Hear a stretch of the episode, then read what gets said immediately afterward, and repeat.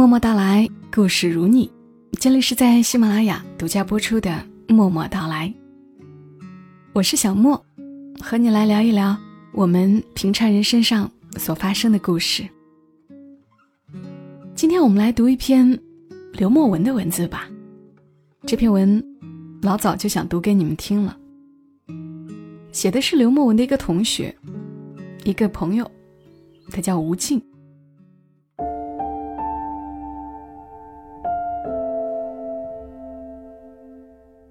你看他，好像一条狗啊。作者：刘墨文。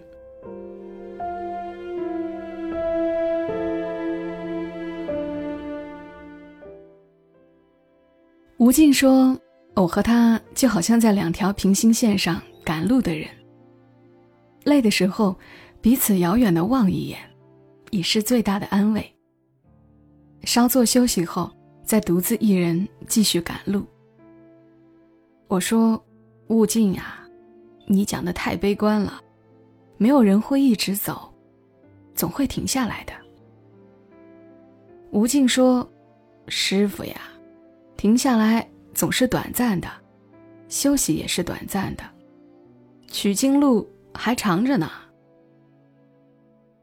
我和吴静是大学时候认识的，我是设计系，他念动画系。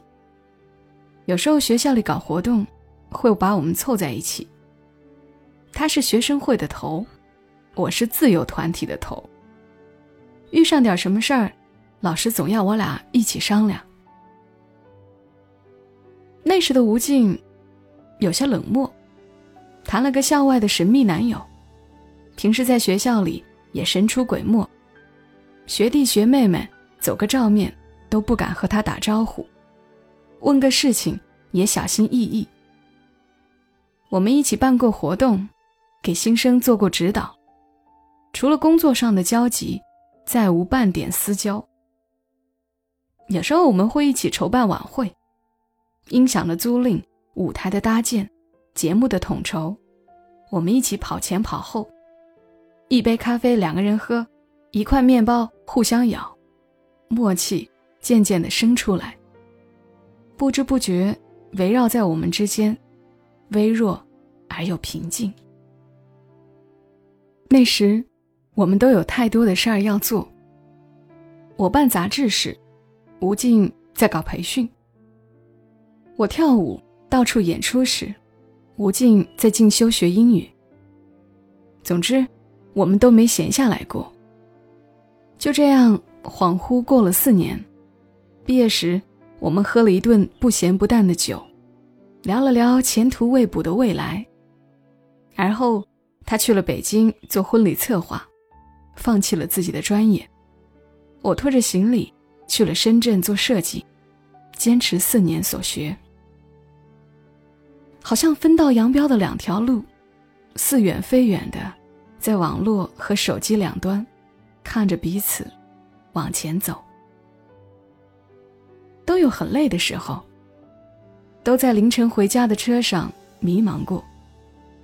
偶尔停下来，互相说句话，拍拍对方肩膀，继续灰头土脸的往前走。做婚礼是份苦差事儿，朝九晚五没规律，方方面面也得想得周全。为了一场好的婚礼效果，从道具到工作人员。每一关都得协调充分。我问吴静，为什么选择做婚礼啊？吴静说，他特别喜欢那种幸福的感觉，就好像他工作的每一天都是别人一生中最重要的一天。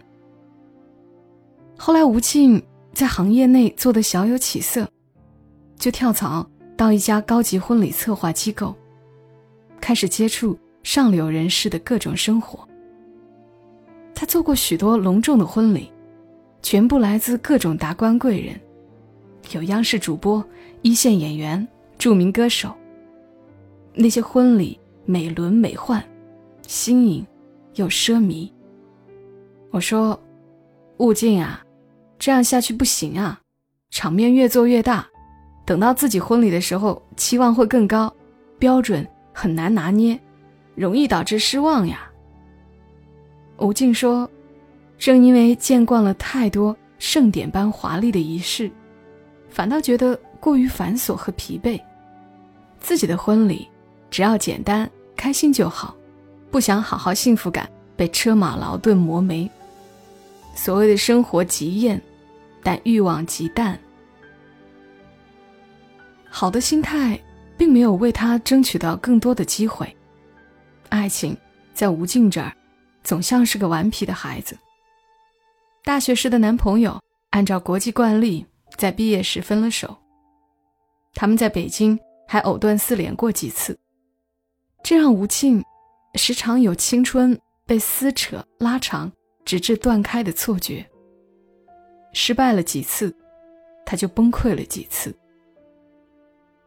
我想安慰，他却开口说：“都过去了，等经历了更痛的。”过去的就显得不那么痛了，就能放下了。他说，在疼痛里得到的真相，比在爱里得到的还要多。我说，你慢点走，也别老是只看路不看人。你看隔壁桌的男孩子，看你半天了。吴静说，我遇见的竟是男孩子了，我现在想要老爷们儿。简简单单的一句话，婉转出许多经历过后才能懂的人生道理。吴静很小的时候，爸妈就离婚了。他们分居在两个不同的城市。吴静的童年就这样被一分为二。他小时候的人生好像一场旅行。七八岁时，独自在哈尔滨挂着一块信息牌坐火车，交换场地。到齐齐哈尔见自己的母亲。只有半人高的孩子不停地穿梭在车站的人群里。那时的他或许不知道，在长大以后，车站同样会成为他人生中各种抉择的站点。他会在这里不停地驻足，不停地回望，也马不停蹄地奔往下一段人生。那时。父母的生活也很辛苦，无暇顾及太多，孩子都被照顾得很粗糙。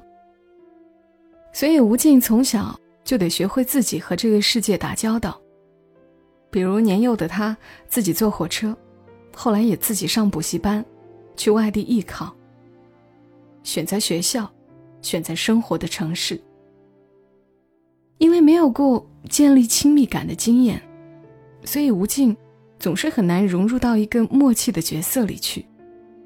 但他确信自己和父母之间都有深厚的感情，只是不知如何去亲昵，如何去表达。在体会过生活隆重的惊喜与失望以后，起伏的疲惫累积到让人难以开口形容。索性吴静就不再说，他只会默默的做。无论生活。还是工作，他一无所有的努力，对自己和外界坦诚，对事情谦卑又敬畏。在做到之前，什么也不说；即使是在做到之后，他也丧失了说的兴趣，只是静静的待在那里，想想接下来该干点什么。吴静说：“我和他都是这种人。”因为从小就独立，所以听不进去建议；因为没有被好好爱过，所以不知道怎么去表达爱意。但是心里都真切的明白，也真切的需要。说这话的时候，我在北京出差，和吴静一起吃了顿饭。我们聊工作，没了学生时的感觉，但那种默契还在。他说：“记得大学时有一次，我们一起去火车站接新生，举着牌子，从早站到晚。那天回去的路上，他累得靠在我肩膀上睡着了。醒来后，他觉得特别惊讶，从来没想过会在我的肩膀上睡着，而且还睡得那么踏实。这种感觉，他一直记着。我的工作一年要去几次北京每次去北京我都会和吴静吃顿饭。他忙的时候我们在婚礼现场吃盒饭不忙的时候我们就挑比较地道的馆子像在一张地图上重新绘制坐标。他家搬到哪里工作在哪里我们就吃到哪里有一次他在外地忙完婚礼，刚刚返京，而我。正好结束北京的工作，准备回长春休个短假。我到达火车站时，他也刚好出站。我们就在北京站的麦当劳里进行了一次短暂的会晤。我清晰的记得，那天他戴了个黑色的皮帽，少有的俏皮。走到后面，推着我去二楼，先找座位坐下。然后他自己去买两个人的套餐。我们那天吃的很狼狈，也很仓促，但却很珍惜说的每一句话。隔着麦当劳二楼的玻璃，看着北京站里排队等待出站的人群，有种别离的仪式感。吴静说：“北京像一片色彩斑斓的琉璃海。”他看着太多的年轻人走时说：“春节过后我们就不回来了。”也见过太多的年轻人说：“这里是北京，是首都，是梦的开始，我一定要留下来。”我问他：“那你呢？会留下来吗？”吴静说：“他和那些年轻人一样，远离家乡，也远离父母。”但是他们都没得选，因为如果自己不走，没人会推着他们往前走。衰老的爸妈没有能力，未来的丈夫还不知道在哪。生活变成了没得选的命题。他必须迎面走过去，看看哪条路好走些，看看什么样的未来更适合自己。他说：“我可以不美丽。”可以不富有，但总该有所坚持。那样，我才能活得心安理得。我忽然想起吴静说：“我们都是那种独立的、只会赶路的人，从来不知道如何停下来。只有持续的走，才能有节奏的活着。”话题聊得很沉重，我话锋一转说：“大学时去车站。”接新生回去的路上，你靠着我的肩膀睡着了。还想还原一下那时候的感觉不？哥，还能借你靠一会儿。吴静笑得很开，他说：“不啦，就让那时候的美好留在那儿好了。现在，不是那样的心境，也未必是那时候的感觉了。”我忽然有点难过，好像我们很难再去耐着心去默契的适应一个人了。吴静好像发现了我的变化，他把脸靠过来，贴着玻璃看着下面的人。我也靠过去，和他一起看。一批批的人抵达北京，或热情洋溢，或过分焦虑的往外涌，好像蚂蚁。挖到一个新的世界。他们用自己的青春给这个城市充值，有人精力旺盛的来了，几年后又疲惫不堪的走了。但城市依然不停的更新，保持着让人望而却步的年轻。这是吴静指着一个戴着狗皮帽子的年轻人说：“你看他，好像一条狗啊。”后来我再去北京，就是一年多以后了。那段时间我都很少出差，安安稳稳的坐在项目经理的位置上，统筹工作，带带实习生。晚上坐在电脑前码字，平稳的人生没有破绽，也没有波澜。我听说那一年多的时间里，吴静谈了两段感情。第一段偏长，将近一年，在一个彼此都相处的很好的状态里，男方出了轨，还自己编造了一个冠冕堂皇的理由，说：“我总是感觉自己走不进你的内心。”第二段感情相对平稳，但男方总是很着急，做什么事情都急，恋爱也是，恨不得马上结婚生子。走上一个世俗却又显得保险的稳定人生。那时的吴静已经毕业四年，他在这个城市里摸爬滚打的，熟悉了很多事情和很多规则。他前面的道路开始渐渐清晰，也走得顺利。他还想看看自己可以走多远。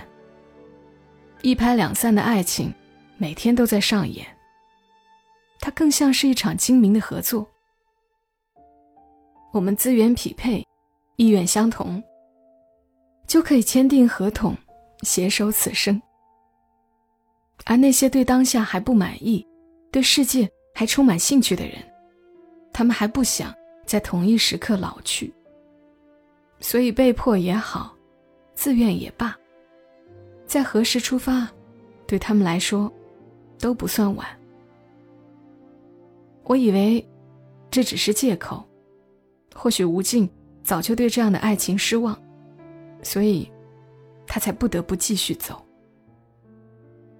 我对他说：“别丧气，生活就是这样，会把我们的天真掏出来风干，换一种味道后，又亲手喂给我们，然后再消化，变成自己身体真正的一部分。”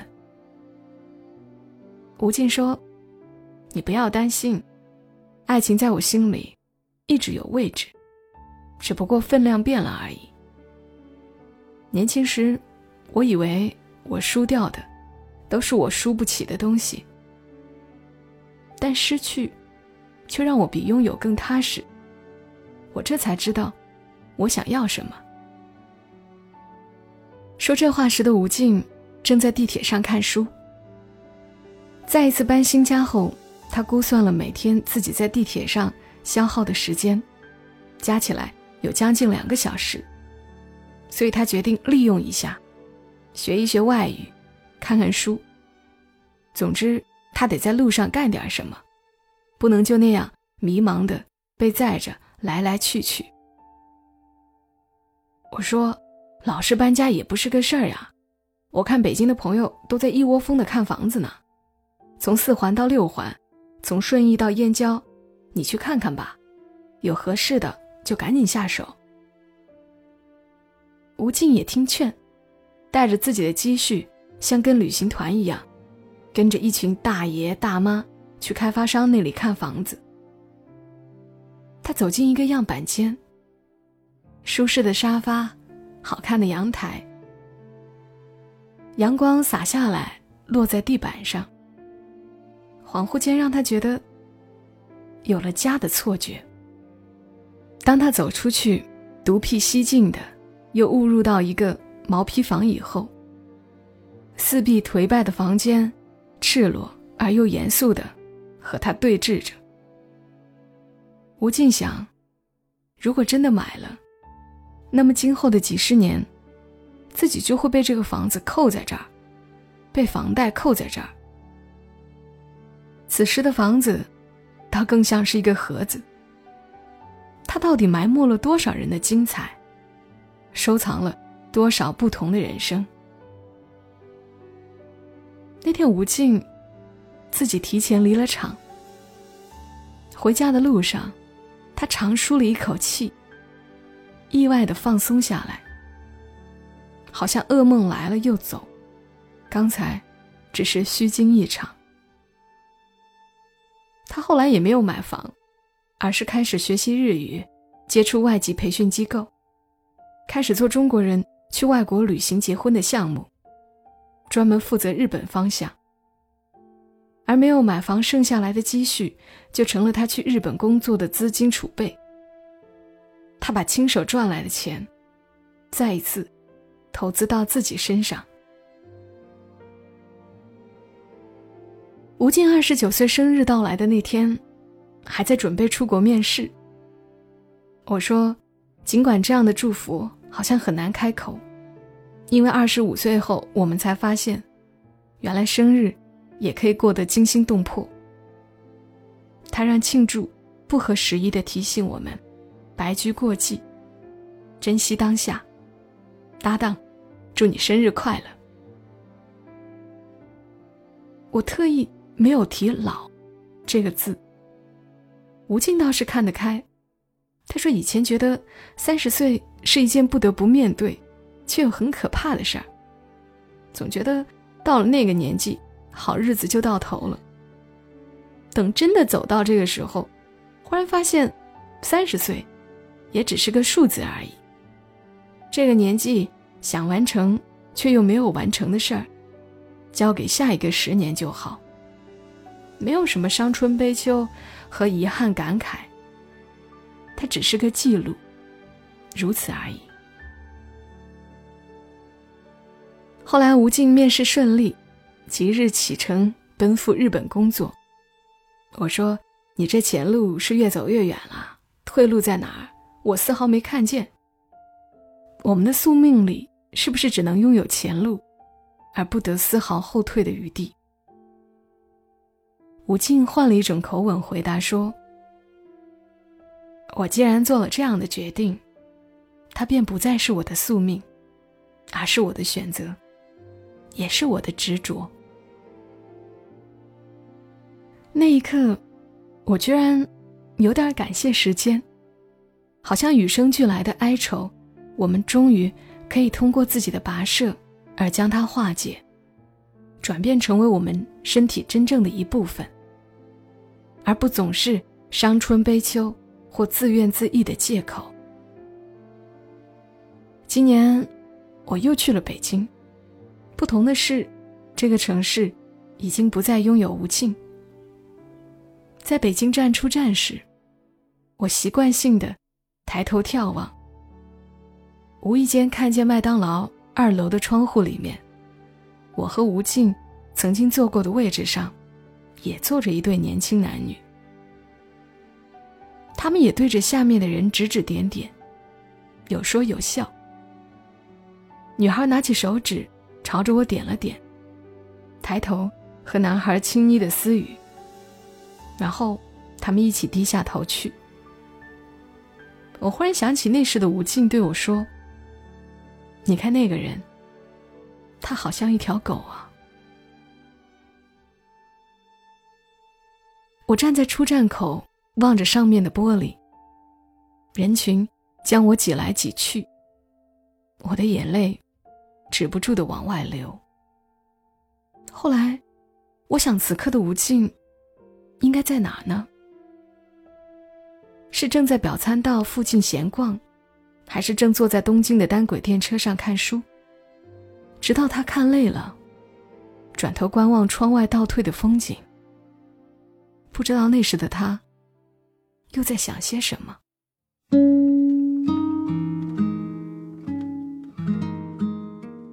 刚的文字来自于刘墨文，我怀疑下次我都不用说作者，你们听着听着就能猜到是他写的。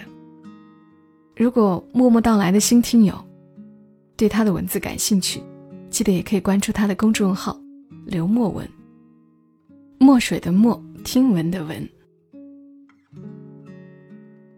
只要我到了你的城市，我们就一起吃个饭，盒饭也好，麦当劳也行。这样的情谊也真是难得。重点是彼此懂得，彼此安慰。不知道你有没有这样的朋友？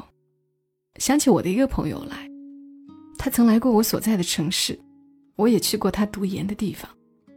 我们曾深夜赶路，一路聊天，聊几个小时，已经不记得当时聊什么，但那种感觉，时隔近十年，还是很怀念。不知道此刻听完故事，你想到了谁？也欢迎你在评论区留言来聊一聊。下期节目想读一读你的评论，你的故事。好啦，我们下期声音再会吧。祝你一夜好眠。小莫在深圳，跟你说晚安。